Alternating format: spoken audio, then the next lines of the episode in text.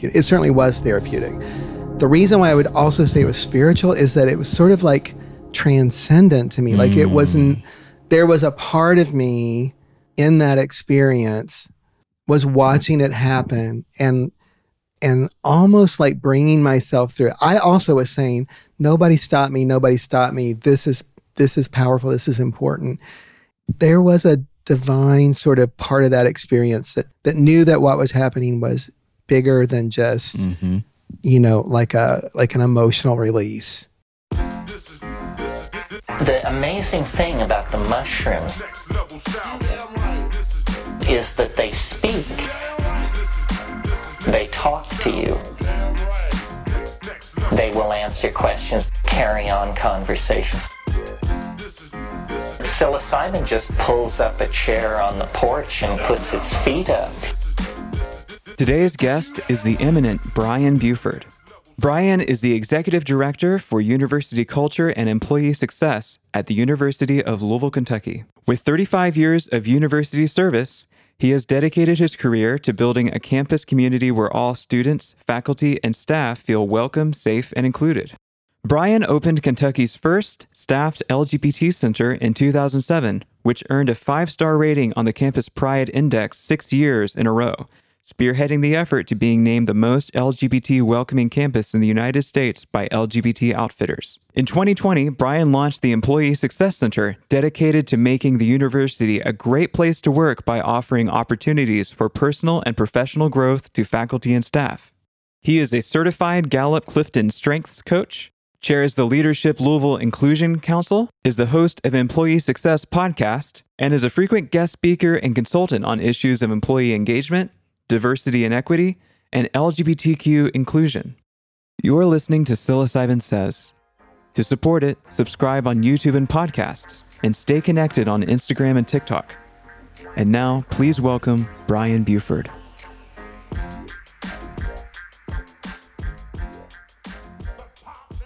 Hey. All right, here we are, Brian.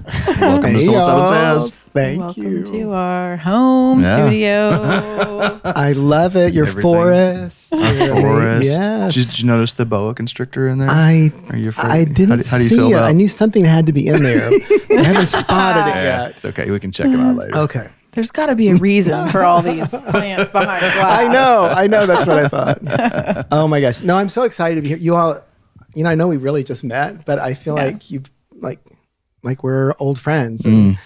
We've been through this amazing thing together. So mm-hmm. I've been so excited to see you and Yeah. yeah. Really appreciated you coming into the community circles and stuff as well. Seeing you engage with the Oh. community. Yeah, did I That's tell you? right. Yeah. I forgot about that. Uh-huh. Yeah.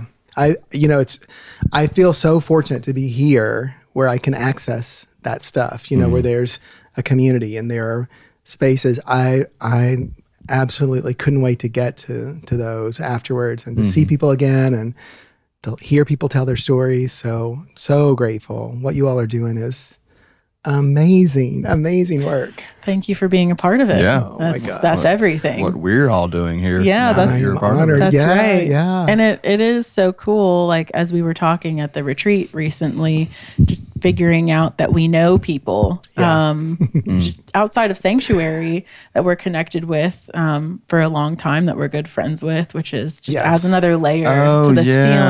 feeling of Yes. like community and it is. being It's- together. I've been really curious how that individual who we won't name that you all have as mutual friends, does she now know about your experience with I don't know. She um probably not because I haven't seen her in a while. She's not, you know, we don't work together anymore. Yeah. Um but I can't wait to see her. Yeah, there's another uh Athena from the church. Um we were like, we know each other, we know each other. And then we figured out we go we work out in the same place. Like, Oh my going gosh, I didn't know workout. that. wow. That's cool. Well, you know, the thing that we're finding is this is e- even though it's happening right here in Louisville like that, it's also happening around the country. We've got in Maine just found out that there are three members who are right very close to each other in Maine, and they're all going to be going to a, a Fungi Fest. Uh, Oh up in my Maine, one of them's going to be talking Mm-hmm. there. We've got people in the Southwest that are starting to connect. So Yeah. it's, It's- just such a wonderful thing seeing community so cool. build. Yeah, and on on discovery calls more and more recently. Yeah. because we'll have the uh, as part of membership. You know, on the fifth step, as you know, is to have a group call. Yes. where you can ask all your questions and everything. And more and more, I mean, they're getting bigger and bigger and more frequently. Yeah. and more and more people are seeing each other on the calls, and they're like, "Oh my gosh, you're becoming a member of I Sanctuary." know you. Oh my gosh, like, I That's so? I had no idea. And it's just every time it happens, I'm like, wow. Yeah. This is so, so good. It, It feels is so, good. It's so beautiful to see that happen.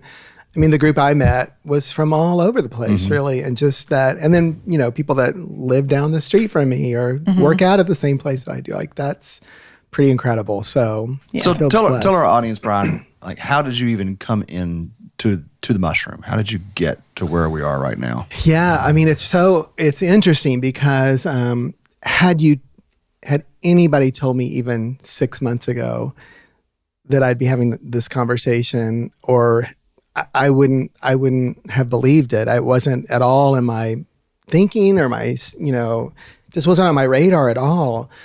But like I've been on this long spiritual journey in my life, and like really just, you know, thinking about. Um, you know what my life is all about and my purpose.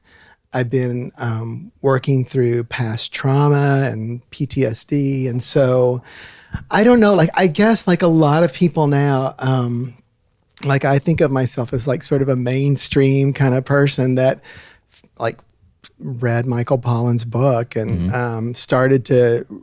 Uh, I heard like an NPR report that uh, psilocybin was, you know, on the verge of being legalized in some places as as a treatment option, and so I it just started. You know how like what you know, like that synchronicity when you start to think about something, and then it just starts popping up in all these different places, and then as it turns out, the you know my therapist, um, who's amazing, is also like just looking at the the value of psilocybin as a trauma, you know, as a treatment for trauma, and so. I mean, really that way. And then I just did the old fashioned like Google search mm-hmm. and I started finding out, you know, finding out about ways to connect with other people. And that's how I found you all. And I was, you know, I just saw like Sanctuary and, um, I thought, well, I want, like, I wonder where this even is. I like when you just fir- 1st pull it mm-hmm. up, mm-hmm. and I was like, oh my gosh, this is in my town. Like, Yeah. this is where I live. I try and imagine myself like 10 years ago when I was 1st mm-hmm. starting to practice with the mushroom, having that experience and Yeah. the joy that I would have felt seeing a community like forming Not me. Yes. people. I'd, have- I'd, have been, I'd have been a He would have been like, total fucking "No, skeptic. It's already started. Like, yeah, church and mushrooms? No way. True. Maybe not. You never know. Oh, it, w- I, I would have been like we have a lot of people who say I've been watching y'all for like six or eight months, Mm-hmm. and I've checked out some stuff, and now I'm feeling comfortable. I would have been that person. I, it would have taken me time. I'm so skeptical of religion because of the trauma that I've been through of Yeah. religion. The psychedelic groups tend to be a little. I don't know. I don't want to be too generalizing here, but there's there's a lot of there's a lot of woo out there, and I'm I'm I'm becoming more woo woo, but I'm I've historically not been. So Yeah. 10 In- years ago, I wouldn't insert on clip of Eric meditating with the crystal skull this morning. I just listened. oh, so busted. here's the other weird thing is that I'm a fan of the podcast. So I've been listening to you. So to be here, like actually on it is really cool. You. And I was like, I know that. I know you're. I know you're like not a mainstream. I mean, I know you're not a woo woo guy, and so that's like very comforting to me. I'm like a. I don't know. Like I'm, my personality in some ways is once I found. Like once I found it, I'm like a gas pedal. I want to just mm. go. Like, I, how mm-hmm. fast can I? Mm-hmm. Mm-hmm. How fast can I get there? And so it's really, honestly, just been a few months. Um, it had, I just had just met the threshold, the time threshold to go on the retreat, like by the skin of my teeth.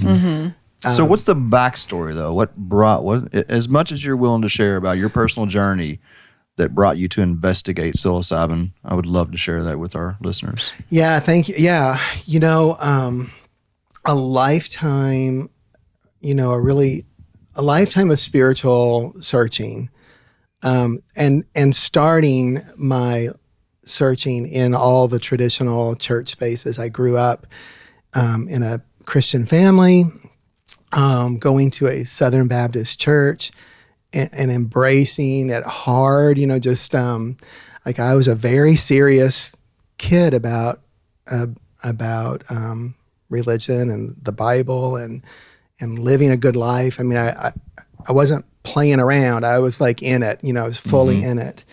And um, I went to a Christian college. I moved here to go to seminary and become a pastor. Like I was on this very like, you know, focused trajectory that that's what my life was about. It was about ministry and about serving others.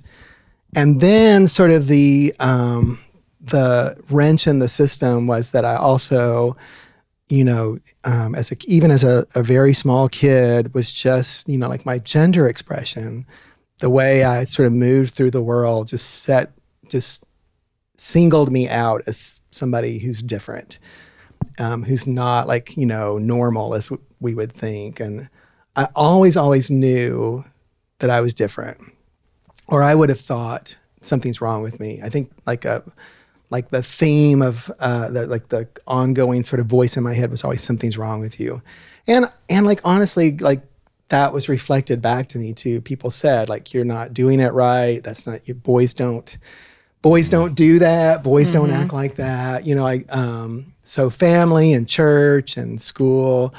I mean, you talk about like religious, um, like being skeptical about religious um, identity. It was like the the worst things that ever happened to me were from churches and preachers and you know Christian people.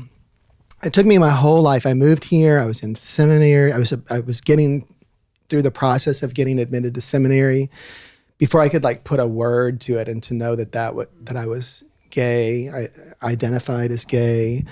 Um, and that you know I and I was in my late 20s so I was like a really late bloomer. I had just always known like something's wrong I, something's not clicking here in my life but um, I'll you know I'll figure it out or you know I'll get married and then all the pieces will fall in place and it'll all make sense. But of course that you know that doesn't happen. So so I had like a huge sort of um, crisis in my life of being these two identities that don't really coexist very well like a I wanted to be a pastor, a Southern Baptist pastor, and like I'm coming out of the closet as a gay man, which are like these are not Not compatible. not, not this little boys was like this isn't gonna work out. They don't have like a whole like a whole like chapter on that in the Southern Baptist Yeah, Seminary. yeah, on seminary, how to be a integrate What those to two. do? Yeah, man. Talk about integrate. Talk about integrating. Like those could not be integrated. Before you go too much further, though, um, like I'm, if you don't mind, I'm just super curious because that had to have been such a tumultuous time for you, and I'm wondering if you can even just share, like what it was, what was it like when you acknowledged yourself, like Yeah. for the first time, and that's what it sounds like to me. Yeah. It it was um the most difficult thing I ever did.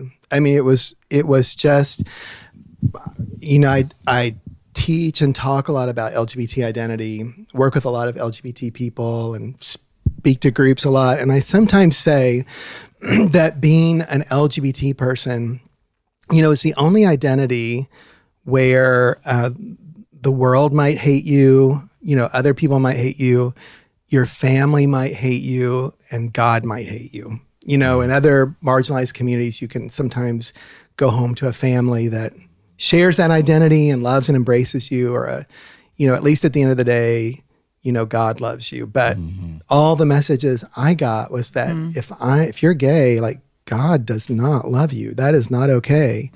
You're going to hell. And so, like the thought of losing friends and family and like, you know, divine love is, I mean, there's nothing harder than that. So I, I, it was a really dark time, um, a really, really dark time. Fortunately, I found, um, I mean, we talk about community, having a community of support. I found a community of support here and I started that journey of coming out. It was a long process. And then later, I think because I always felt like I had a calling to service and to, you know, um, helping other people. I started to find my identity in that, like um, working with other LGBT people, helping people come out, um, teaching, you know, um, others what it means to be LGBT, helping educate and helping schools, you know, um, all just understand what it means to be an ally to people who are LGBT. So, so that was sort of my pathway through um, that darkness was just the still coming back to that other identity that I could be some kind of minister or some kind of servant. Wow. Yeah, I mean, you're so courageous to do that. I know that so many people never do that Yeah. their whole lives. Yeah. And they're just so afraid and uh, of the consequences. And to see someone like you who's done it and then went on to mentor people. I mean, and still fairly young. You said in your late 20s. What year was That's that? really, Divine really young to. That was um 1988. Yeah. So I was gonna say, Okay. like- Yeah. So I'm 59. I grew up, you know, I was a kid in the late 60s, early 70s. And I will tell you, you know, there couldn't have been a more difficult time to be a, a, a gay child or even just a, even a boy that didn't act like a boy, you know, act like this idea that in some ways, mm-hmm. I think the world has come a long, long way. We have a mm-hmm. lot more space for men um, to express, you know, gentleness and, and mm-hmm. emotional connectedness. I think we've come a long way. I think we're also like, we haven't come a long way. It's sort of, I think both things are true. Like, it's a whole different world. But if you're a little gay child um, in rural Kentucky somewhere, it may feel like the exact same world that it Yeah. was for me in 1972, you know? Totally. Yeah. In Jamaica. I mean, Oh, good God, that's a whole- mm, yeah, no, that's that's back in Yeah. what are they living in the in the 30s Yeah, as far yeah. as that goes. Yeah. There's no Somebody way you have a killed over some chance. shit. Yeah. Yeah. Yeah. Yeah. And So- even I think even in the public schools here right now that they're you know kids are pretty uh pretty hard on each other. Oh, You yeah. know, so it Mm-hmm. wouldn't. I don't think it'd be anything for uh, how you know uh, if you want uh, you know whatever a child who was not expressing the norm uh, to get ridiculed. So We were just talking yesterday about doing a whole episode on the divine feminine and how that impacts Yes. all of us. You know, no matter uh, if you're in a male body or female body or whatever, like it's just our expression of the feminine is it impacts everything, all walks of life. Yeah. So. You know, the research is, um, it's really interesting, even though I do think that many things have changed.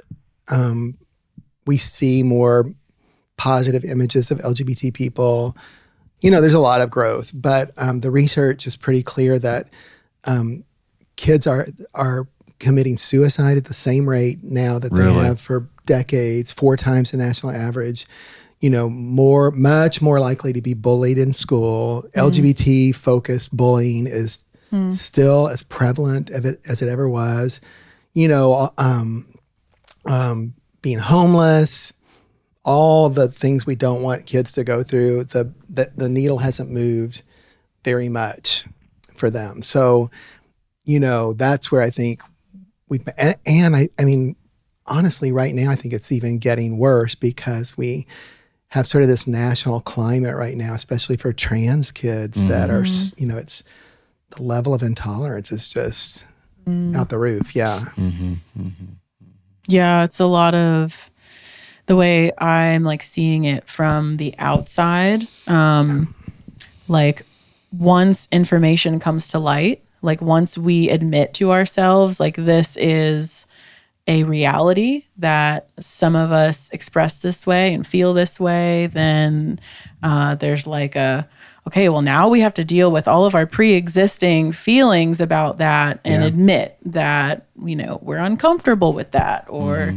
you know and that's like who knows how long that'll take but Well, uh, I mean, look at the civil that way. rights. I mean, we're we're still, Yeah, still working you know, through experiencing Absolutely. the reverberations of um, segregation. That's right. Even slavery. You know, I mean, women. My God, women. It's it's blows me away. it's like how women didn't have like the suffrage movement and the right to vote in the twenties. Yeah. and we're still so far away from. yeah. So, yeah, it's. Uh, sometimes it sucks to be a white dude that's like, here I am. So I wish I, I, wish I was gay or something, man. Like, That's why you have to wear shirts with interdimensional beings on them. There you go. Find your minority. no, I, I, I really enjoy my role um, as I see myself as in a subversive role. You know, I yes. always, you know, John Brown, or from the historical figure John Brown, who was the abolitionist.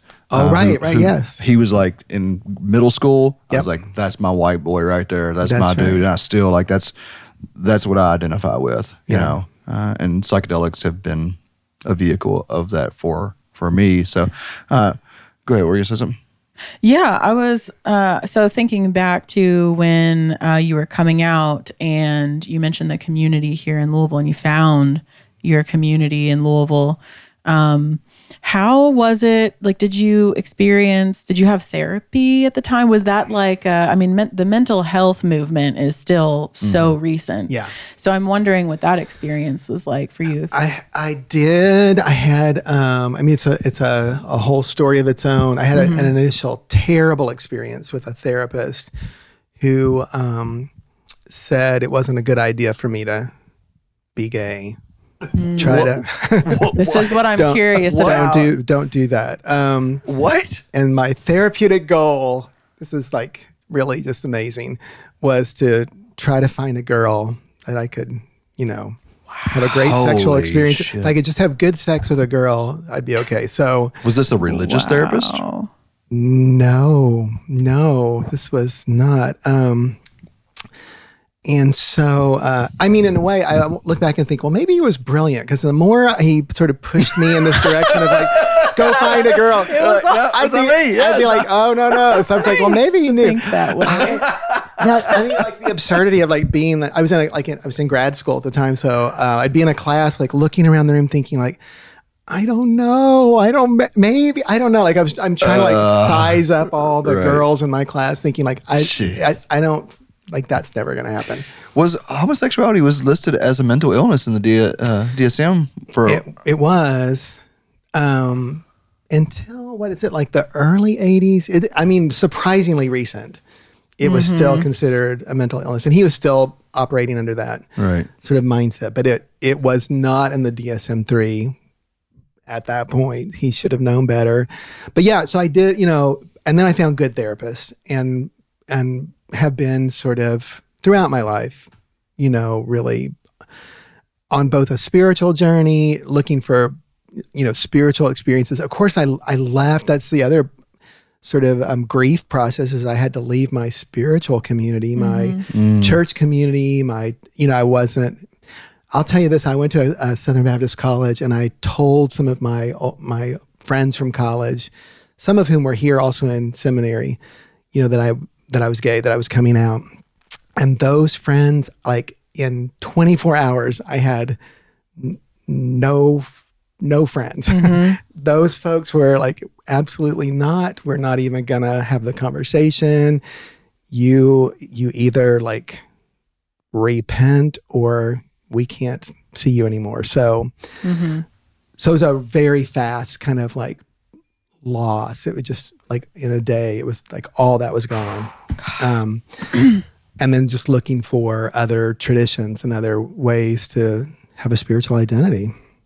Yeah. So, how did you ever come across any like spiritual communities before Sanctuary that you felt? I did. I mean, you know, that I think the good thing is there is in every, in just about every faith tradition, um, there are queer people who are within the system. So, you know, there are Catholic, you know, gay Catholics and queer ba- Baptists. And I mean, there are people sort of, you know, continuing to gather and connect.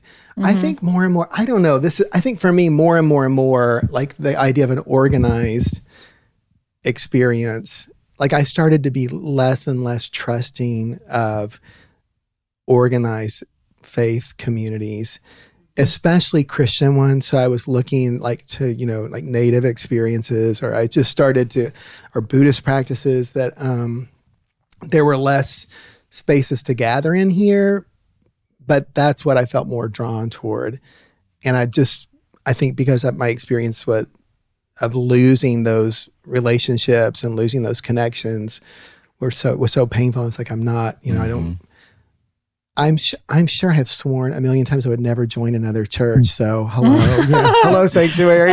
I was like, this is you know the first time I ever even thought about mm. like rejoining a group of folks Wow. What in an like honor. an official way. You know, Wow. I mean, Yeah. I can I can imagine how hard that would be to just let your walls down and allow yourself to connect with people again, like you're saying after losing so many people so quickly. yeah, That's really That's hard. that's what's hard for me to imagine is just having like uh, everybody gone at once. Yeah. You know? I mean, we kind of, um, obviously not the same, but we kind of experienced that after we were arrested. Um, a lot In- of in our ways, in community ways, kind of yeah. sure. dropped off overnight. Yeah. Um, I mean, my par- my parents still would like come and see me and that kind of stuff, you know. But like to have like your family, your Yeah, it's- community, and then like not the that that idea of God, you know, like even your Creator no longer wants you. Like Yeah, I don't know, man. I just really it it it helps to provide uh, a deeper understanding of some of your experience on the retreat. I think you know. yeah, yeah. Which I was gonna say, like you went to did a lot of therapy, but it seemed like there was still quite a bit of processing. To Oh my do. goodness. I'm so you know, I'm like I'm so glad we're getting to talk about this too because I do feel like like everything was leading me to that riverbank, Mhm. that moment. And what I couldn't have predicted what was going to happen. I couldn't have um, I didn't have like an idea of what I expected necessarily. But as I reflect on it, it's it's just like, oh yeah, like of course that's that's where hmm. I found myself. That's where that experience was going to lead me to exactly what I needed, exactly where I needed to be. You know, because I think too, like I, I shifted. I'm like a make lemonade out of the lemons guy. I'm, po- you know, I high positivity. I, I, you know, I love people, and so I just quickly sort of turned my pain into service to others, and I've worked with I mean, hundreds, maybe thousands of LGBT people at this point, helping them find themselves and go on their journey. And so I just channeled all my, you know, my pain and all my grief into doing that. And I th- sort of thought I'd, I mean, I sort of thought, well, I'm good. Like I've dealt with, I mean, I'm, I'm as out as out can be, and people love me. You know, I have friends who love me, and my family loves me, and I've I've got, you know, I've just sort of done all that. I mm-hmm. thought, I just thought mm-hmm. like, all that's good. But I think there was just this, like, you know, also, I think this is true for a lot of queer people is that they're managing in their lives, but they are still carrying that like existential pain of like, I don't belong mm-hmm. here. Mm-hmm. I'm not wanted here. This this world is not for me. And that's I didn't I just didn't even realize that I had that much in me. Mm. Can can you share with the audience um, in as much detail as you are willing to? I mean, I think I think walking people through the scenario from you know, like you said, from the time you got on site Yeah. uh, through the experience would have some value. Yeah. Well, even before being on site, it was so imp- I signed up and um, I signed up to go on the retreat. And then there was like a little, like, do you want to talk to somebody before? And I was like, I absolutely want to talk to somebody before. I was trying to like gauge my safety, really. Um, and so, um, Eric, you and I had a phone call. And it, I, for me, it really was like, hey, am I going to be like, am I going to be okay here? I'm, this is who I am and I'm, you know, I just want to be sure like I'm I'm all right. And we had a great conversation and I very quickly just like realized and recognized you as like a true ally and a, somebody who I felt comfortable with. So that was I think that was a really important part. But I was still I've I said this earlier, the scariest part of the whole experience for me was walk getting out of my car and walking into the campsite with a group of people that I didn't know and knew I was about to have a pretty powerful, vulnerable experience with. That was the scariest moment. I wasn't really nervous about my so this was my first mushroom journey. I wasn't I wasn't as much nervous about that. I was nervous about being vulnerable with a group of other people that I mm-hmm. didn't know. Mm-hmm. Mm-hmm. Yeah, it's what a lot of people say when they're talking to us and they're trying to determine should I have a private service or should I have a group uh, retreat? Please say private service because I really don't want to be vulnerable in front Yes, of other people. yes. But that is such a big part of um, Yes. the healing component Yes. of, of this. Yes, I. I told you this too. We had a pre um, retreat Zoom call, which was also really helpful to see other people. And, um, you know, one of the participants was a woman of color. And I was, I cannot tell you like how much comfort that brought me. When I walked into the camp, I almost ran to her because I'm like, we're both different. Like we're we're the only ones. Like I didn't know. I mean, I don't. You know, I'm assuming I'm the only one like me. But but um, like mar- I think marginalized people sometimes like just seek each other out, and um, like, are we going to be okay with all these? White straight people. I got your back. You got my back. Yeah. What's our game plan? That's right. That's right. I'm checking the exits. Yeah. I, you know, my car was blocked in. I have to say, and I was so aware all the time. Like, I am not going to be able to jump in the car and like run out of here if I need to. How much of that is a regular state of mind for you? I um, it is, and I don't even realize it is. I was really aware of it in that ex- in that moment, but I think it's always I am always scanning the environment. I think I think most queer people are always kind of scanning the environment. Am I okay here? Is there anybody? Can I recognize anybody who's like me? Um, you know, how am I going to get out if I need to? What's my exit plan? So yeah, I think it's a pretty a- and like think about like just the level of like psychic stress that that brings sure. with it. Yeah.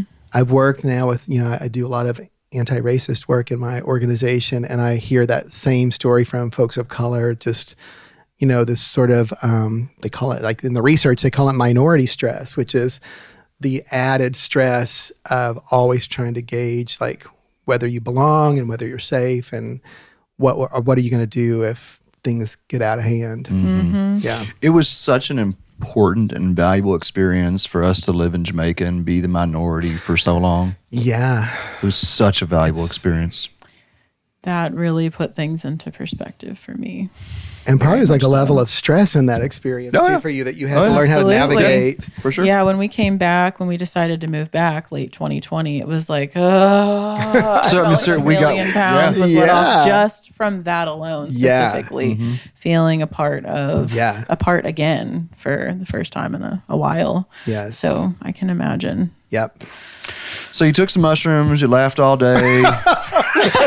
Yeah, It, was, so just, much fun. just like Michael Pollan said. we were doing, that's right. He was so right. Yeah, it was so funny. We did that. We did like at the end, we did like a debrief and it's, I, I don't know about, I mean, I am new to all this. I, I just want to keep reminding folks that I'm new and that it's my first experience. So I'm just learning. But, um, so I don't know if it's always like this, but there was a crowd, there was a retreat group that was having a really beautiful, hilarious, joyful. They laughed a lot. They sang and told jokes. And I was like, I, I was not, I was not in that crowd, you know. No. There was like the other end of the camp where we were just retching it out, you know. and that was it's pretty typical. It kind of divides true? off Yeah. usually. normal. Yeah. yeah.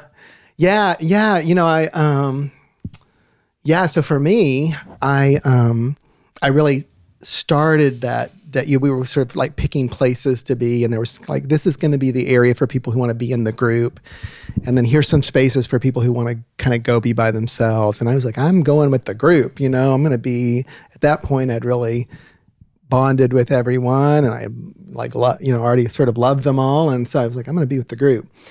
Um but I've moved away from the group And um, actually, I moved away kind of because I people were starting to have their experience, and it was starting to be pretty powerful, and nothing was happening to me. And so I was like, I'm getting out of here. I'll go help them with the dishes or something. You know, I'll go help them like, make make dinner. Um, and um, so I walked down to the other end and uh, sat down for a minute, and I started to cry. And then I started to cr- like cry harder, and then I just started to wail. I don't even know another word for it. Wail. I good, know. And and then I was in. I don't know. Then it was like all that pain, like all that stuff that I think I had been carrying around for years and years and years, was just like it was just coming out. It was coming up and coming out. I was um, just heaving. Sometimes I was on the ground, and sometimes I was like holding on to a picnic table to support me. Um, and I don't know. So one of the things it's so it was a it was a solo. I mean, I was in I was with safe people, and people were watching out for me, but it was a solo experience. And one of the things that's I just knew it needed to be. I was so that was one of the most powerful parts for me was I was able to just keep going with it. That it I think there were people who wanted to help me many times and um I was so grateful that no one like tried to console me or comfort me necessarily just but just allowed me to go through it it- and it was all I don't know. I don't even have words for it because it was like a like a real like powerful release. But I also was I wasn't scared. I was like in in some ways I was so happy that it was happening.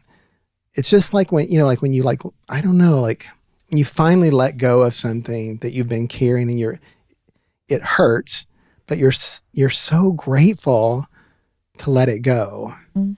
And so there was one, I don't know, there were a couple times when some of the other, some of my fellow retreat participants, I think might have wanted to come over and look after me a little bit. And, and I think you all like very expertly helped them go, go away so that I could do it. I don't know if that, that's There, what I, there was, someone right. asked me if they could go if they could go like comfort you, and I was like, no, just let me. Just- yeah he's- he's one one person who was laughing a lot like you, the group that was laughing a lot who on their last retreat had quite a hard time so this was hmm. quite the opposite experience for them they kept saying oh brian oh can i just go and I was, oh just laugh with us brian? And i was like oh brian's doing it. He's Yeah, doing great. I don't worry about brian. He's got it.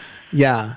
That's I mean, I, this is this is your podcast. I'm not supposed to ask the questions here, but my que- I do want to ask you like how did you know is it just from years of experience that you know like to when to when to comfort and when to let somebody Yeah, it's Go just intu- intuitive. I think. I mean, I just don't want to interrupt anybody's process, and you know, the the couple minutes that I came in and sat beside you, that was you know the the intention behind that is was I don't know if you remember what I said to you. I just I just said fuck yeah, Brian, and and left because all I want to do is as light touch as possible, just encourage you to keep doing what you're doing Yep. you know. Uh, and I'm curious, did you, when that was happening, were there specific memories coming up, or was it just kind of a dump of energy? Yeah, it was. It, it was. It was very interesting because I maybe if I had like imagined what it would be like, I imagined maybe I would see people from my past, or I would have a conversation with a spiritual being, or maybe I don't know, maybe the the my visual my visuals would be all like colors and I don't know, you know, whatever. And it was none of that. Like I didn't I didn't have my vision was perfect. Like what mm-hmm. I saw was what was mm-hmm. there. No one came there were no like nothing came to me. It was just like fire hydrant of grief just pouring out of me. That mm-hmm. was that was the whole experience. And which is exactly what I, I, I know it needed to be. Mm. I When was- you, go ahead, sir. uh, when you were having that, experiencing the fire hydrant coming out, was there any inclination to like stop it, or what was your thought process as you were experiencing that outflow?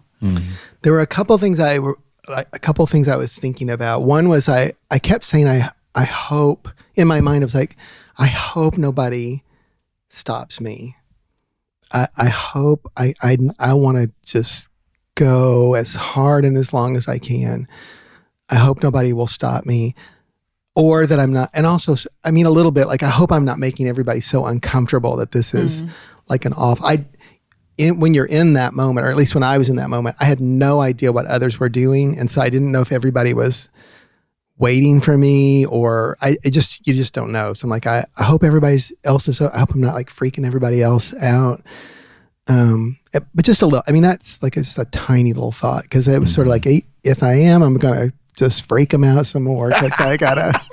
I'm just gonna keep going. I'm gonna keep going. I'm just gonna do it. Um, the other thing that I thought about this is so interesting as a you know when we think about safety and like just identity was that um, I remember thinking the night before we had the sacrament that um, you all talked a little bit about what the um, the staff would be doing, like you know that we'll be sort of moving around and checking on you, and I I really thought in my mind like I only want to be taken care of by women, like I just want like I want you know Amy and Court, like I want to be I want the women to be close by. I don't want to be in the I don't want to be taken care of by men. I didn't say that to anybody, but that's what in my mind. I was like, that's I'll feel I'll feel the most comfortable. What actually happened, because this is just how, you know, the universe is, is that uh, the folks who were around me most of the day were men, I think straight, cisgender men. I don't know, but um and they and it was beautiful you know i mean you came and sat by me eric and that was incredible. Um the other folks who tended to be kind of close by were men and it was very healing. It was very very i felt so close to them at the end of that experience. And i think that was just a spiritual gift to be taken care of like for a queer man to be taken care of by not queer men who you know I, and i don't know I, I hope for like people who listen to this it's i love men i, I love straight men i'm you know my i have many many friends but there's also like the most sort of hurtful things that happen the most painful parts of my life were often straight men. So you sort of you sort of develop that like distrust and I thought this really helped. I mean, I think this was an important part of the experience. How has that transla- translated, if at all, into daily life? Yeah, you know, um,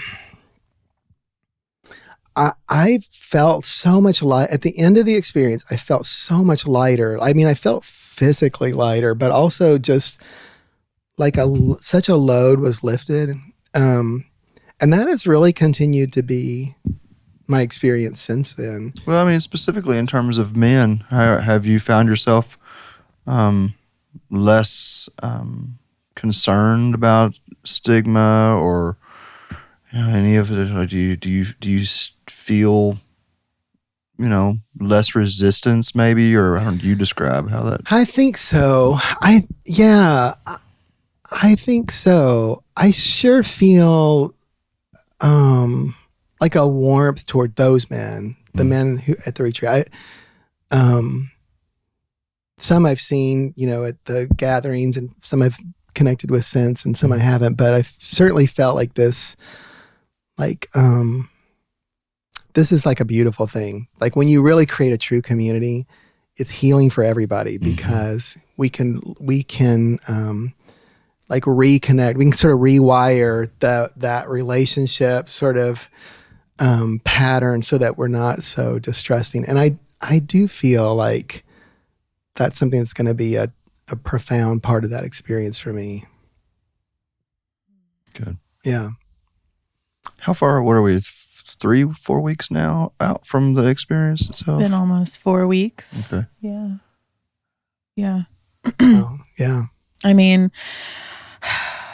I am so grateful for those like Michael Pollan and all the research and the people that have the platforms that have opened the doors um, to be open to have these experiences. Um, even though it, it's, you know, fraught with kind of misinformation and, and not the full truth of things, I am grateful for um, um, for all that. Um, but I lost my train of thought. But I was just thinking, like, I was thinking about that, what you said um, when talking about the outpour of emotion and wondering, wondering what the people around, hoping you weren't interrupting them or, you know, um, Yeah. just that that awareness of like i hope this is okay with them or they're not going to stop me and um thinking about the clerics and the space and the ministers and like Yeah. how we know when to not interrupt and just all the combination of what, the things of the, the things we've talked about and thinking about just like how much we need the release Yeah. and the witnessing of the release um, in in community, and that is such a big part of the group experience. Is that that release and witnessing of the release for the person that's releasing and the people witnessing to give permission mm-hmm. for it to happen. And when I saw you in that outpour, seeing you come in to the retreat positive like you're saying you're clearly a positive person yeah. who has this inner smile and seeing you go from that to you know that Yeah. oh, you know yeah. that roaring of just letting it out Yeah. Um was just so inspiring to me Yeah. and I'm just so grateful that you did that because I do feel like you doing that did give permission to even the people laughing, just mm-hmm. knowing like it's okay to just express mm-hmm. Yeah. whatever it is. And we keep ourselves from doing that mm-hmm. like most of the time Yes. out of fear of what's going to be the consequence of me letting myself be me Yeah. and letting it out. So, Yep. I I totally agree. I just felt like you know, it's like the for me, like the gift of the mushroom was access. Like being able to access that and release it, which is something I probably wanted to do and needed to do. But there were just, I don't know, like barrier. There, I just couldn't, I just couldn't get there. Um, all like to do it all these years. Like the like the mushroom experience for me was like this pathway into my authentic self and to the part of my authentic. I mean, I'm also like my positivity and my happy self is also my authentic, authentic self. But there was like a part of my authentic self that I just kept sort of over here, you know, off limits, and certainly didn't share it with other people mm-hmm. and i i do think like that is when you're in a place when you can be your most like raw vulnerable self i mean this is a tribute to you all and what you all create and how i don't even know how you create it but to create a space where people can have that kind of experience of being like exactly who they are like i i think that's so beautiful I think it's so like stunningly beautiful. I'm there's nothing about that experience that is not just like perfect to me. And I wouldn't like mm-hmm. I wouldn't change any of it. I wouldn't change a bit about it because I know it's what was supposed to happen for me. Mm. Yeah, and that's a tribute to our our community and Yeah. there's just been so many people who the more that we have shown up as our authentic selves when it's been hard mm-hmm. um sharing things that aren't normal, Yeah. perce- perceived as like the status quo, and just doing it anyway, hoping like we'll find our people this way. Ooh, you Yeah. know, Yeah. fingers crossed. And more and more people, we just keep magnetizing people that are doing the same thing mm-hmm. Yeah. and it's cre- it's creating and we're only just at the beginning of sanctuary Yeah. this thing we call sanctuary Yeah. Um, but it is so beautiful and it, it hearing you say that is just it's Yeah. ugh, it feels so good That is the healing space that people need. That's that's the opposite of what the world provides. You know, we live in this society where we are constantly putting on masks, different masks, and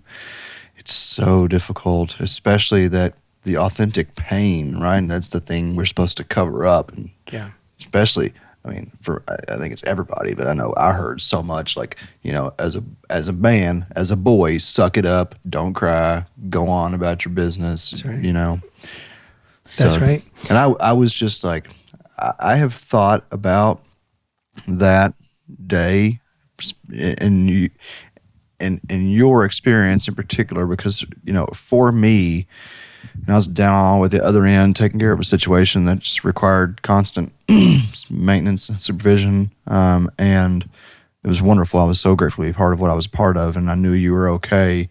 Um, but there were, there were like several things that came, you know, for one, the he- hearing and feeling the depth of, of your pain, it gave me such an admiration and also a, um, a really like it was a painful compassion, you know, because Yeah. it's like you've been carrying that around for so long, Yeah. and that like that was in you, Yeah. and um, and I was just like, I don't know, it's it's like such an it's such an honor. It's like that even just to say that just sounds so cliche like it's so special to be there when people are uncovering and opening up those parts of themselves that just need witnessing and need expression.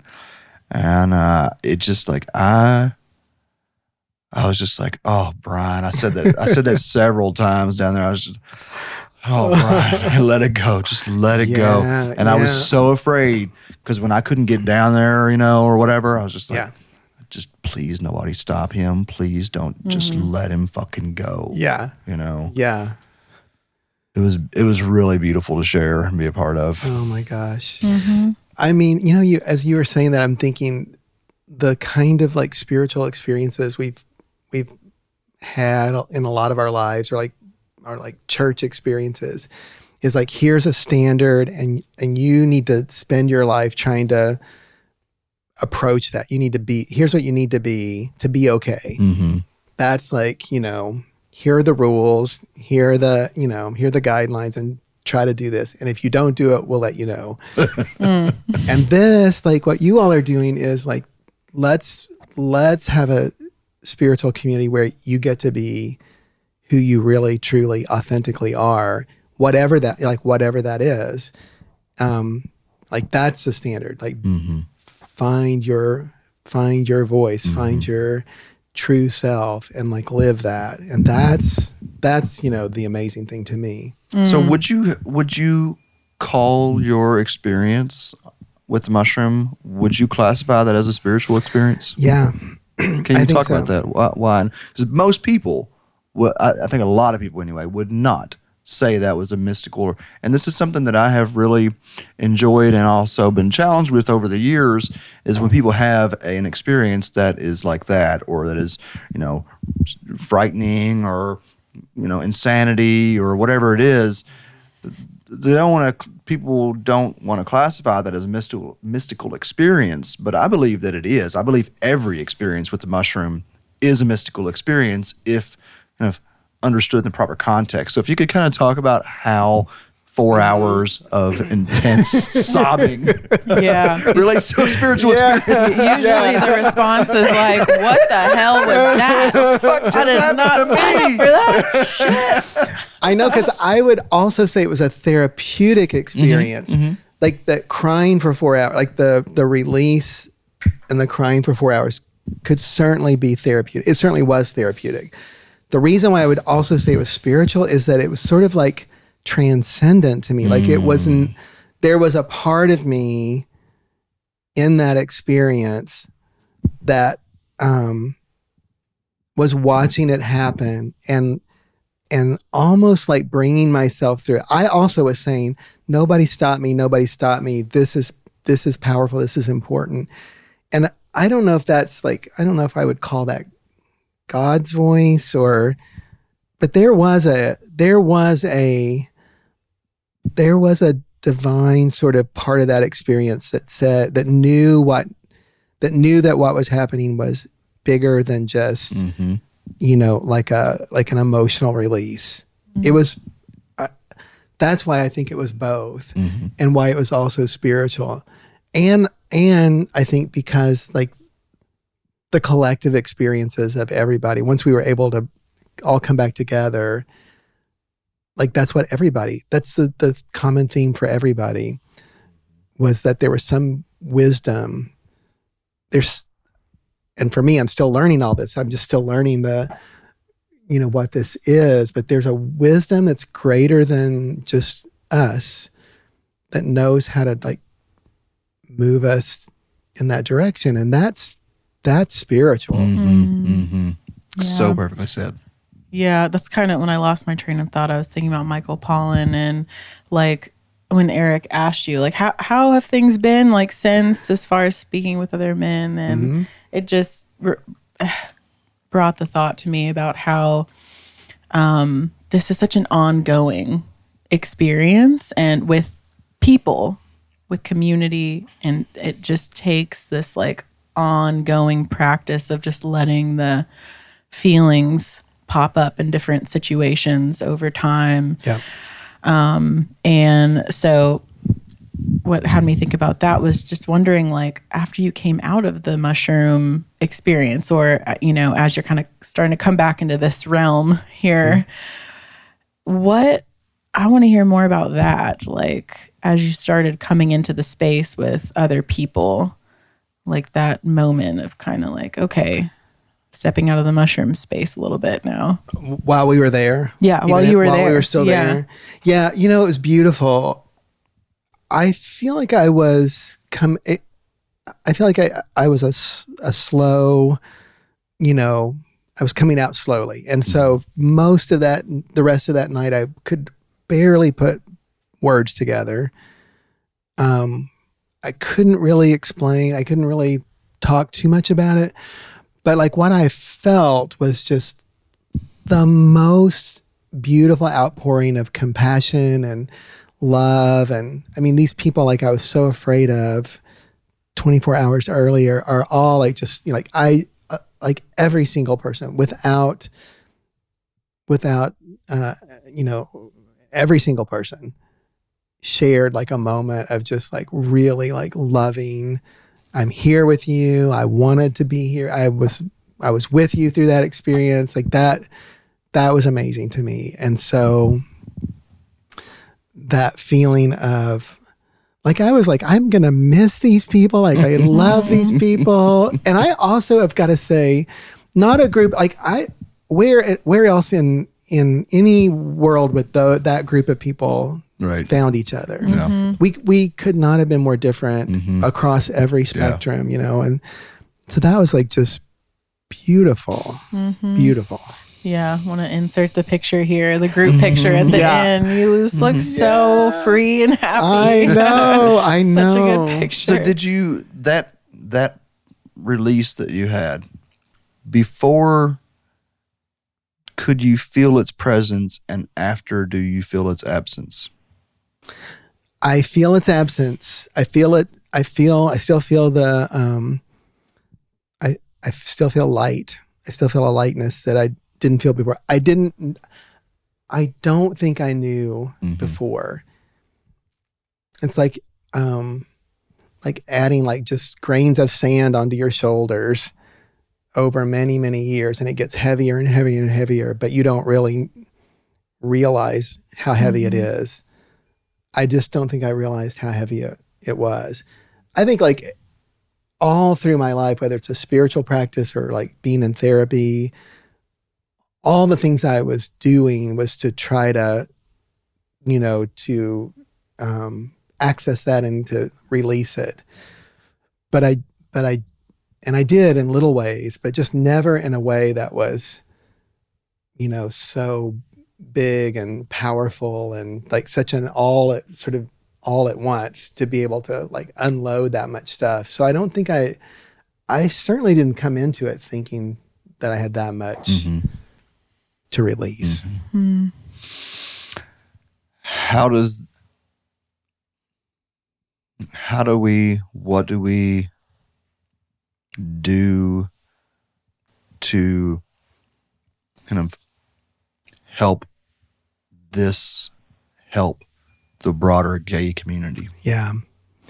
That is like that has been the question I've been carrying with me is are really just like the like this little vision that's starting to uh, give birth is like, oh my gosh, like I'm, you know, my people, my community, my tribe, um, with all this sort of lifetime of ostracism and you don't belong here messages, um, this kind of opportunity for healing and for connecting to their authentic self and there's this is powerful. Like this is a powerful you know ancient tool here really. And um i i've i've been thinking like how do we how do we help people discover this Well, let me ask for this first.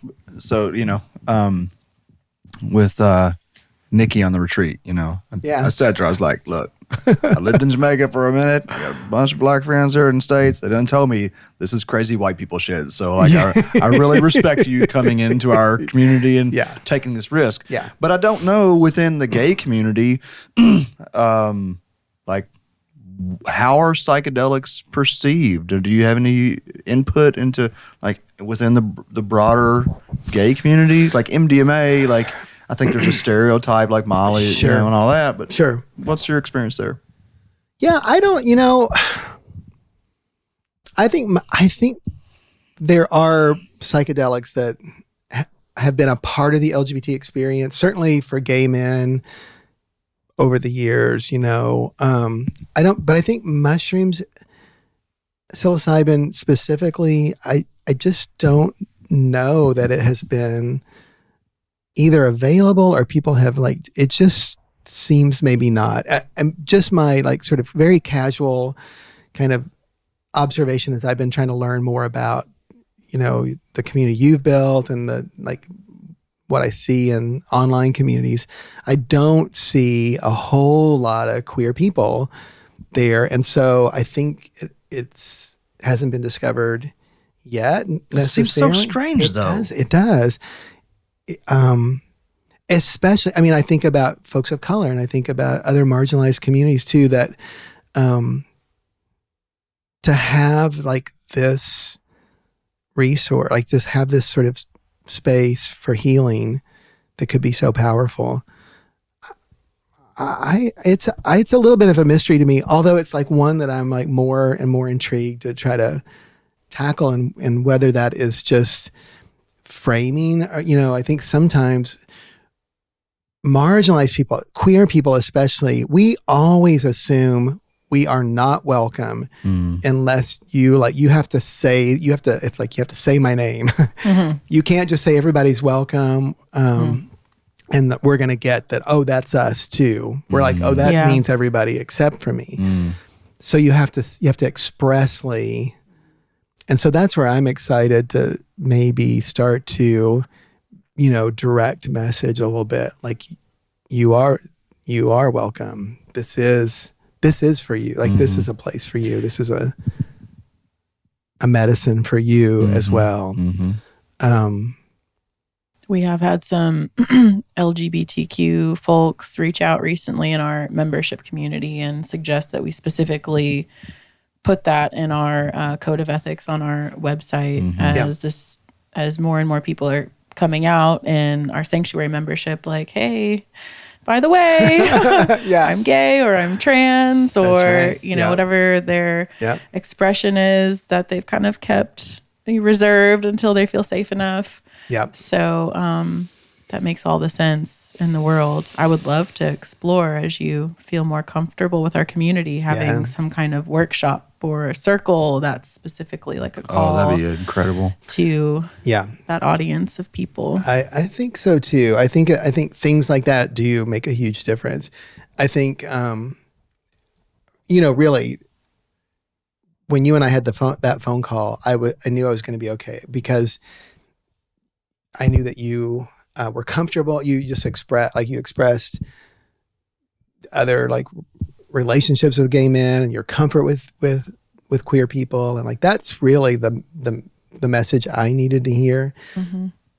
but short of having that conversation, I think it is good to have like just some, y- you know, I always say put a little pride flag on a computer monitor and I will spot it 10 miles down there. I'm always like, I'll find the pride flag. I just in the I room. just did. I just did add it to the website. I just did. Shortly was it after the That retreat? is Because awesome. because just right around that time within that week period Yeah. we had hands raising like like please acknowledge like this community Mm-hmm. Yeah. and you know like I've been a part of that community Yeah. um Yeah. and so it's important to me Yeah. the more and more I feel comfortable talking about my experience and relationships with other women and people and exploring that. I want to feel safe. I want my community to like know Yeah. like this is me, this is us, like we are This really hits me how, um, you know, I just like, I've I've never experienced that. When someone says everyone, I just know they mean me, and like how many people don't experience that, you know, from gay, trans, color, um, and it's it's just, God, it hurts to think about how many how many people just feel like they don't belong, you know. Yeah. And sometimes it's um sometimes it's not true. You know, sometimes we do belong, we just don't know we do. And sometimes it's true. So it's like there is mm-hmm. a It's hard to tell, I would it's think. hard to tell some especially mm-hmm. in a spiritual community. Like Yeah. Mm-hmm. sometimes some churches say everyone is welcome here, but that uh, Yeah. that's not what it really is. And sometimes um, it is welcoming. So I think like declaring, I, I know like the challenge, one of the challenges of being an LGBT people is people don't always know you are. Like in, you, you have to declare. I mean, sometimes people think you are or assume you are. I mean, I, you know, when I was uh, even in elementary school, people told me I was, I didn't know that about myself but other people were sort of assigning that identity to me. But um, most of us have to declare, and so when people are raising their hand um, in mm-hmm. those uh, in those conversations, that's beautiful because mm-hmm. they are saying like, "I want to be seen," and and then when they do that, other people are seeing like, "Oh, I'm not the only one here. Like there are others." Mm-hmm. So I think that is a powerful, just creating spaces where people can declare that about themselves or like own that sort of show up that way. Yeah. That seems really important. I've never, I haven't really given that thought, and it seems really important. So thank you for sharing that. Yeah. Mm-hmm. And it seems really important, you know, that we have a space for these kind of sub communities within our community to have their own space to share. Like, you know, you, of course, don't want to encourage segregation, but but definitely acknowledge and respect that need for you know shared community, shared experiences to be um, shared among people of that same kind of demographic. And and so you know we're we're real young as an organization um, but I certainly see the day when you know, sanctuary has a substantial LGBTQ community that you know gets together and does their thing and also integrates with the larger community and the same thing with people of color. I mean God I think it's gonna be significantly harder to break through into um, you know those populations more so. I mean, I would I would expect you would acknowledge that you know being a white man still affords you significant privilege. Oh, you know? yeah, absolutely. Right. Yeah, no, it's been over the years. I mean, I've worked with far more gay men and women in the psychedelic space than African Americans. Yeah. Far more. Yeah. So I want to, I, yeah, I just want to create you know, that's like, I don't know. I've been saying this a lot lately because I really want to message this out to people, especially as Sanctuary starts growing and, you know, people, people feed off of the enthusiasm of others. And very often, if we don't really know our authentic self and we see someone enthusiastic about what they're enthusiastic about and that catches. And if you don't know yourself then sometimes you think that thing is the thing you know? And i just keep trying to communicate out that I, I you know i want my work the message of, of my work over the course of my life to be be authentic. Embrace your authenticity. It might not be psychedelics for you. It might not be just because i'm super excited you know because people you know they're like oh now i want to be the psych you know into psychedelics. And like that's cool but like it's it's like any profession like you gotta really love it. You gotta really really love it to make it your life. So finding whatever it is within yourself that generates that enthusiasm that is that authentic self expressing i just want to see that for everybody and, and like that's that's entirely i'm so glad that you're feeling that because Yeah. that is the motivation behind sanctuary entirely is to give people a place where they can really feel safe to be authentic Yes. Mm-hmm. Yes. Completely agree. I mean, that's uh, that's where our passions intersect because, you know, in my work, I, I want people to find what they're passionate about, what they love, what fills them with joy, and to f- then find a way to do that mm-hmm. as much of the time as they possibly mm-hmm. can. So I agree. I mean, it may not be that um, psychedelics is, you know, everybody doesn't have to come mm-hmm. um, live in your passion. You're you're helping them find their own passion, and I think just by modeling it, I think when you just model, um, this is what it's like. This is what it feels like when you connect with your higher purpose and what you're supposed to do, and what just absolutely like fills your bucket and fills you with joy. That's like that's the greatest thing in the world. Mm-hmm. Whatever whatever that thing is, mm-hmm. I I love that. I feel like I um I feel like working with my LGBT community, and I've been really fortunate. You know, not many people get to work professionally mm-hmm. in their identity. That's a pretty amazing thing. I was the first person in Kentucky to work professionally as an LGBT Really? person. Yeah. wow Yeah, yeah, right. Wow. So that's really cool. I told you know I told my mom I was going to run an LGBT center, and she was like, "They're going to pay you for that." So I was like, "I know." Times they are Who changing. knows. Who knew? Uh, like that's an amazing thing. Yeah. Um, not everybody. Yeah. So I think not everybody has found that what that thing is for Mm-hmm. them yet, but that's what I. Yeah, that's what I get excited about. so what are you what kind of feedback are you getting within your community as you share your experience It's been you know it's been so wonderful. I just think I'm I I have such a loving circle of friends who just wanted the best for me.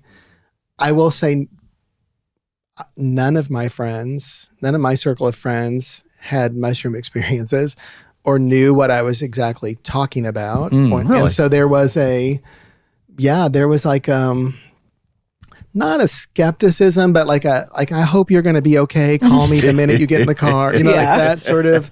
Um, like I don't know what you're doing, um, but I hope, but I you know I support you. There's definitely that feeling of support. Um, but you know I'm I don't know in some ways kind of educating my circle of friends a little bit about you know what this is and what why. So why after you've gotten back and shared Yeah. with them, have they been curious about it, or are they like, okay, well, I'm glad you had that. Let's move on to another topic. Yeah, no, very yeah, curious and like tell me all about it. Um my sister, I'm really close to my sister and she's just like tell me everything. I want to know from start to finish and so, you know, that's been wonderful to have a, you know, to also be part of a circle of friends that you know support. I I I don't know that everybody has that. I don't know. I mean, I think this there is some stigma, maybe just like there's stigma around LGBT identity, there might be stigma around psychedelics and like, you know, that um, people have to navigate. You know, you're kind of moving into a community that I don't know might be marginalized in some ways. I mean, maybe isn't like a in the past. I Yeah. don't know that so much now. You can say that because of mainstreaming. Yeah. Um, but Yeah. you know, I will say that like my family was like, you know, they were not okay with psychedelics for a long time, and then they got used to it, and then when Courtney and I became public about our polyamory, they're like, well, psychedelics are one thing, poly too much. Sorry. Yeah. But, but if you're gonna have sex with another person, don't tell your wife. yeah. Hmm. okay. yeah, I feel like now versus 10 years ago, it's more of like a an experience like you're talking about where people are kind of like watching and waiting, like they're mm-hmm. interested, they're curious, they mm-hmm. want to know mm-hmm. yep. about it, but they just like oftentimes don't want to be the first one in Yeah. their group to take the leap and find out. Yeah. Whereas 10 years ago, it was more like a, no, no, no, Yeah. no, no, I don't want to talk about it. I don't want to hear about it. It's just too weird. Yeah. No reference. But now that more people are talking about it, there's more media exposure about it. It's like seeds mm-hmm. have been planted. Mm-hmm. Yes. So, Yes. Mm-hmm. Yeah, I'm trying to think. You know, I I was publicly advocating for psychedelics. So 2009 is when I started my mushroom farm, and I was doing you know talks at Bioneers and stuff, and and I was advocating for psychedelics then. And like when I would bring up the subject on stage or whatever, or even just in conversation, like you could just feel people like get uncomfortable and kind of take a step back, and now Yeah. they lean into it. Yeah. you know, so oh, uh, finally, I want to talk to somebody about this. I I don't- just don't Yes. know who. Yes. the stigma is not there quite so much. We- We have been. there's another um, individual that I've been talking with over um, LinkedIn where we're trying to possibly create like a global psychedelic flag because that is it is my identity. I identify 1st and mm-hmm. foremost as a psychedelic person. Yes. You know that's it's huge in who Yes. I am. Huge. So I like that. Well, and that's the so to me, I was just thinking about this as you were talking that that's the identity. That's the part of your identity that connects to, I think that connects so beautifully to the LGBT community and to folks of mm. color, is that you have that shared experience of you know sh- sharing something about yourself, and then you, there are crickets in the room, like nobody wants to talk about it. Well, you don't see it now, but when I was, you know, I, I minored in Pan African Studies at U of L, and um, when I was twenty, I stopped combing my hair and grew dreadlocks in order to intentionally try to marginalize myself. You Yeah. know, because I, I I was sick of white privilege. Yeah. and uh, and it worked. It worked. It was it was very interesting because what I noticed over time is so you know I put on dreads and they it was a mess for a long time and um, once they you know kind of got longer um, I would see I would be followed through stores you know Yeah. and so like look back up a little bit because this, this is a, I, I feel like this is an interesting intersect here I grew up in Washington County very rural High Street is where all the black people lived that was you know and um, the N word was commonplace. Um, but I always noticed that there was so much more solidarity in the African American community than there was in the, the white community. Yeah. And I, I remember as a child thinking just like, man, I wish white people could be cool with each other, each other like that.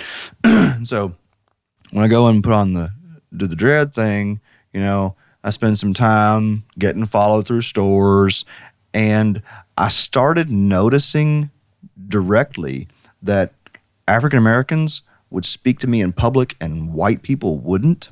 Oh yeah. They would acknowledge me. They would look at me and just nod, Yep. you know? And it was like, uh, I started, like, they can tell that I am, like, I can identify, at least to a certain extent, Right. with what they face. And that was such, it was so powerful for me. It was, it was hard for me to cut off my locks because um, I, I, I, I don't like I don't like identifying as a white American male. It's not. This is not. This demographic hasn't really been, you know, super helpful to Right, uh, the rest of right. the world. And um, and and the only reason that I did cut my dreads is because if I was going to become a public psychedelic figure and I was going to help as many people as possible, then I had to go back and be the sheep in wolves' clothing. Right. You know, so Right. it's interesting. To be uh, sort of accessible, I guess, so that people can. So that's not a so that barrier they'll to people. trust me. Right, They'll right, say, right. okay. Yeah. And then they come to me, and then I like, you know, flip the script on them and yeah. fuck their whole world up. Yeah, and that's like, right. oh, That's right. nothing's real. now that we have this podcast, we have plenty of episodes know. to listen to before meeting Exactly. you to find out. yeah, yeah, yeah, yeah. That was back. That was 2016 when I cut my hair. When I had just first really gone public with the retreats. And. I'm trying to like you know I'm envisioning you with dreadlocks. yeah, it was now. not pretty. It's not not a good look. Thinning hair. yeah, it was. It That's was. when I met Eric. He had you have the- locks the down locks? here. That's how I knew she loved me That's because right. she she really loved me. It just doesn't work very well right here Yeah, at the it's uh, top. the- yeah. Yeah, yeah, yeah. Stragglers.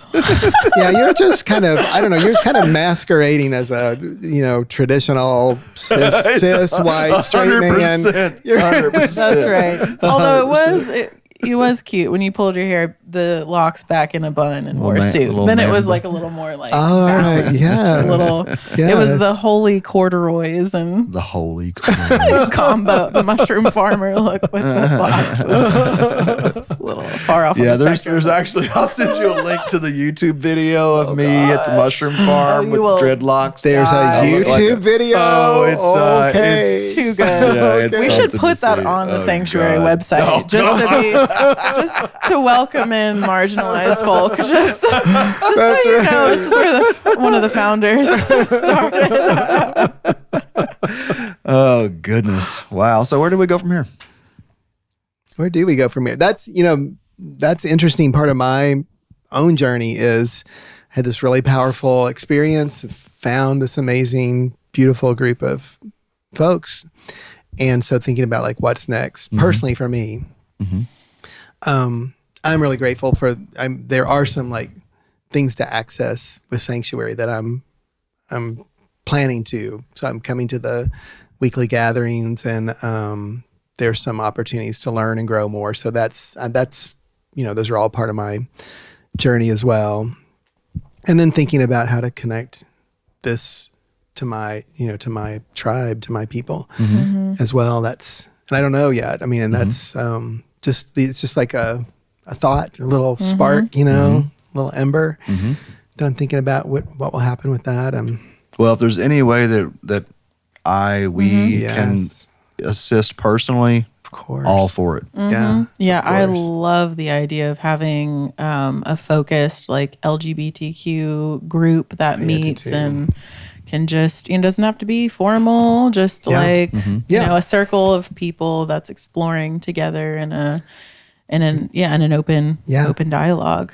Isn't there? I mean, I I think you facilitate like a women's circle. Yeah, mhm. yeah, we have. So we have uh, the community circles, which Yeah. you've been to, and those are the third Wednesday of the month, and that's our circles in person are open to the community, so you don't have to be a member.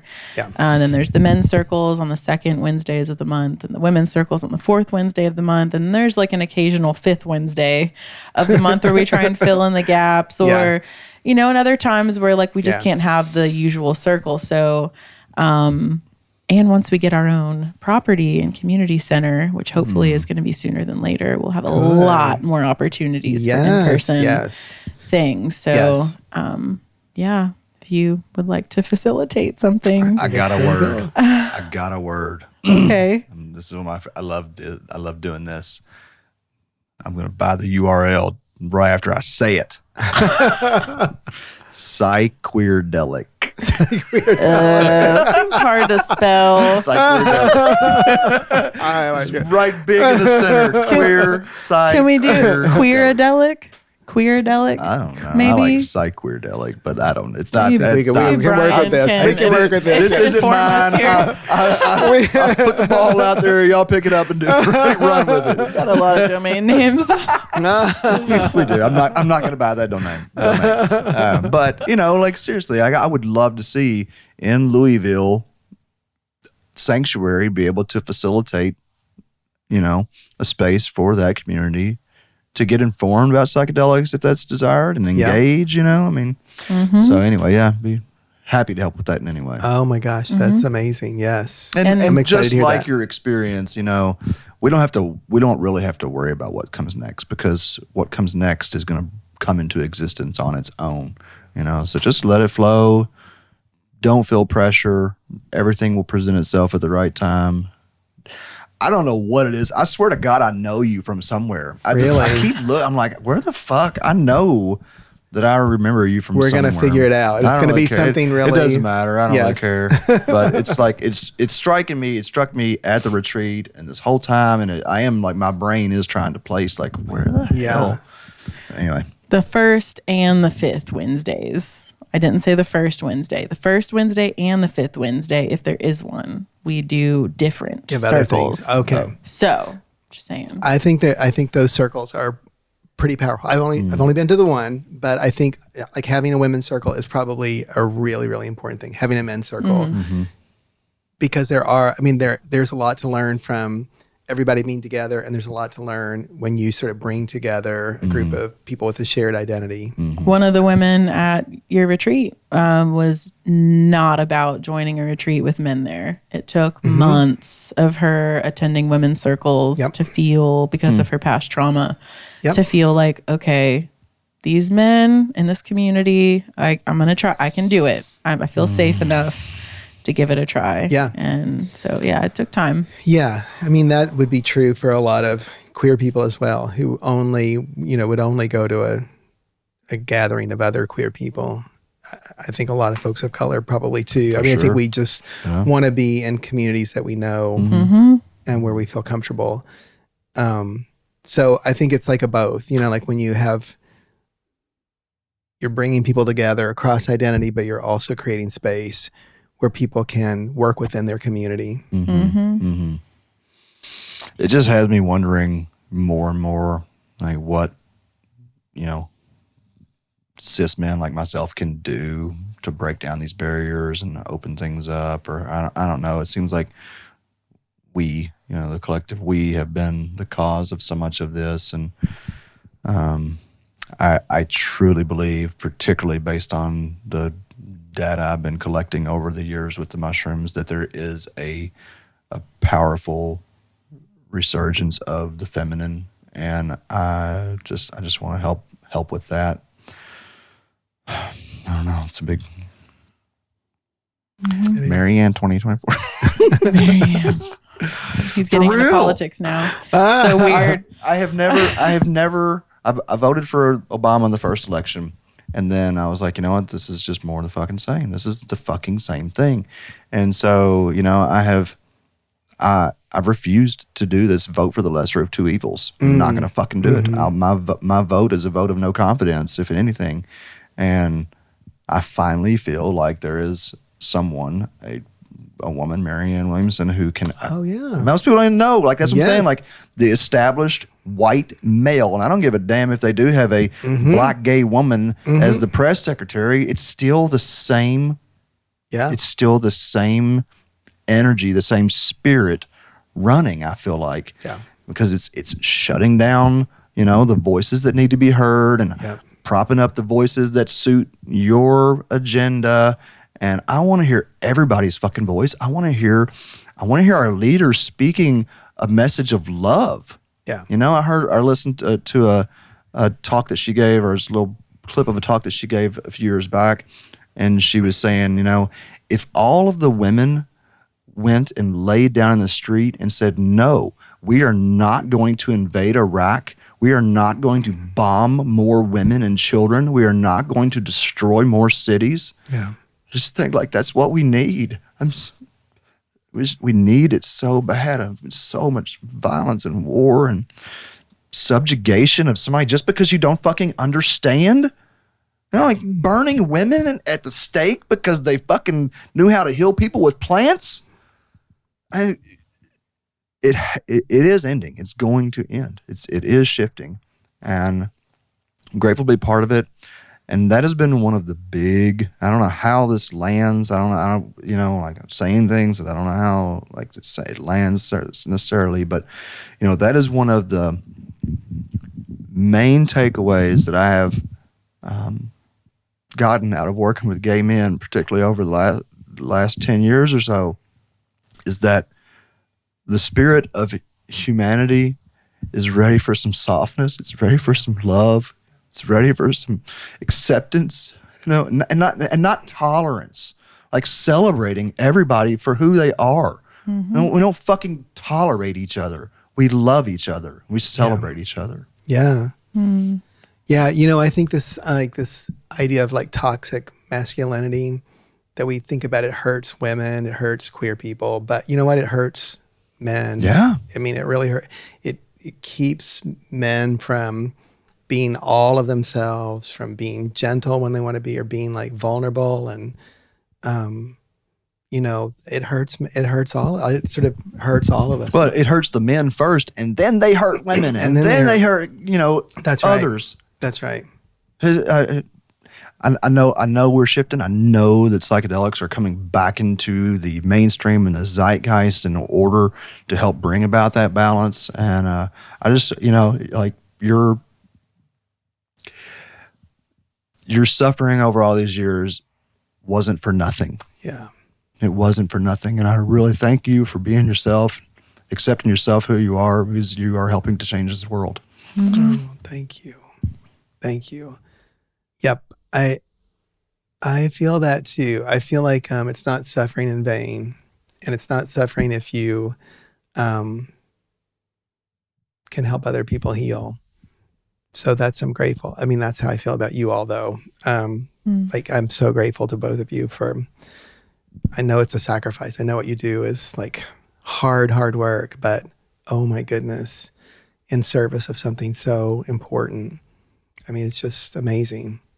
Thank, Thank you. you. Yeah, we have a lot of people to thank, including yourself, people that have stepped out. Um, just and it doesn't even have to be in the psychedelic realm, but I mean what you did in your late twenties to mm-hmm. say like, you know, this is me, Yeah. and I'm gonna just take. I'm just gonna. I'm gonna jump off the cliff, and I'm gonna Yeah. just see mm-hmm. what happens because at the end of the day, like, you're you. Yeah. You are a creation of the all That's that right. is, and that is so perfect. And that is, we're continuing to do the work of people like yourselves and so many other people who've come before us. Mm. So Oh, I'm really thank grateful. you. Yes, you and let's like I mean also appreciate that team of folks who are there mm-hmm. so mm-hmm. deeply. My, mm-hmm. What an amazing group. Yeah. Um, beautiful, beautiful people. Every one of them, just kind and Mm-hmm. generous and Yeah, we got a good good bunch of people. Yeah, really. You know, I, I I did used to say I, for, I forgot about that until just now here that there were times when I would speak publicly um, in the early 2000s about psychedelics and uh, and I would say publicly I think that the psychedelic movement needs to take cues from the um, LGBT movement and just cl- this is who we are. Yeah. And I, f- I just, I love like the, the courage. I, I mentioned to you, I think Ross Bleckner, this uh, uh, gentleman that I worked with in Jamaica, who was, uh, you know, in New York in the height of the AIDS crisis, and he, and uh, just thinking about. I mean, in the '80s, you were one of them, and, and people that were coming out like that, yeah, threat, you know, it was life threatening. it was. It was yes. life threatening. Yes. So that's the the symbol that that is for so many other people to mm-hmm. stand up and claim their authenticity. It's just so touching, so powerful. Yeah. I mean, it's still, you know, and still is in some ways life threatening. I mean, there's mm-hmm. like mm-hmm. the moment and talk about like needing love in our in this in this moment and in our political systems. You know, there is such a so, such a hateful movement right now, especially around trans people, to um, take away their health care, to keep them out of schools, to not let them, you know, for God's sakes, not to let trans girls play sports if they want to. Like these are like kids who want to play ball and um and it's you know, we I just I think like in um in um th- these movements we just see like this pendulum swing and the pendulum is swinging Mm-hmm. Toward a really hateful place right now. It's a really difficult, dark moment in some ways. So that's why it's even more important that people find like that source of light. Mm-hmm. That's that source of hope for themselves and like that, you know, they're who they they are at their core because right now people are really, you know, building a movement off of dismantling trans identity in a way I've just haven't seen in a long I think time. a, s- a centering for everything, you know, like that's our, we are so polarized in politics and religion and socially. And so the more we can just kind of bring it back to like, we're all in this together. Yeah. We're all in this together. the circles that we have um, that is such an important part of them and something that i'm so grateful for eric for like leading the way in this and integration circles in jamaica and bringing that this mentality back here to sanctuary of we are different and we are going to see things differently as individuals and bring that with compassion to the circles and let's practice listening to each other. Um, because it has been you know not a rare occurrence where it comes out that people are admitting like i'm racist or i'm homophobic and i like or i did this like horrible thing to someone there was a- it's you know when we can learn to practice communicating these things with each Yeah. other like Yeah. that i feel like Yeah. that is a sweet spot in Yeah. growth yeah. I agree. Yeah. Uh, sorry, I was just say there was actually a pretty powerful conversation at the retreat among several um, white men about you know the history of racism and how much it had marred um, you know their, our perspective and how it's in a recovery period. I mean, I, I, I still consider myself like in recovery from racism. I grew up as a. Yeah. you know as fucking blatant racist. Yep. And uh, it wasn't until I moved to Louisville and I started thinking very differently, you know, and especially like I never met a, a gay man or woman until we moved to Louisville in my 20s. And I remember thinking, like, this guy's cool as shit. What the fuck? Like, I mean, I've, Yeah. I've always, I think I mentioned to you, I've felt safer in gay communities Yeah. than hetero for sure. As a psychedelic person who is, Yeah. you know, uh, centered on like on Ethiopian studies and shit. anyway, Absolutely, yeah. Absolutely, because you know that in those communities, they share that experience of being misunderstood. I Mm-hmm. mean, that's what you know. That's why I ran to Nikki. Mhm. You know, when when I got out of the car Mm-hmm. because I knew this. I knew this person would um, understand my trepidation. You Mm-hmm. know, my feeling scared. Yeah, yeah yeah. Well, I think two hours is probably good. so good. I've got more. No, just There's more. I got more I'd like to talk about, but we'll save it for another day, maybe. Oh my gosh, I love it. for I love it. thank you so much for coming over here and sharing your story Oh my goodness. just doing it with with love and yeah intentions of spreading that It's a other people. thrill. It's an absolute thrill. I'm so excited to do it. Yes, Awesome. absolutely. Thank you. Mm-hmm. yeah our pleasure So go ahead. You know, oh oh almost missed out on that um what does uh psilocybin say to you brian Oh, I love this. Psilocybin says to me that who I really am is love. Mm, At the core, it at the, at the innermost part, we're just love. Um, and I think um, it's helping me remember that. perfect I love that you said we. Yes. right? First you said it, me, and then you said we. Yeah. Because I think even um, the oppressors, if we use that word, Yeah. they are love in a shell of fear. Yep. I really believe that every human being at the very center, that everything, that love is at the center of it. That's and right. it's trauma or abuse or it's it's fear that creates these barriers and walls that we put up. And uh, so, yeah.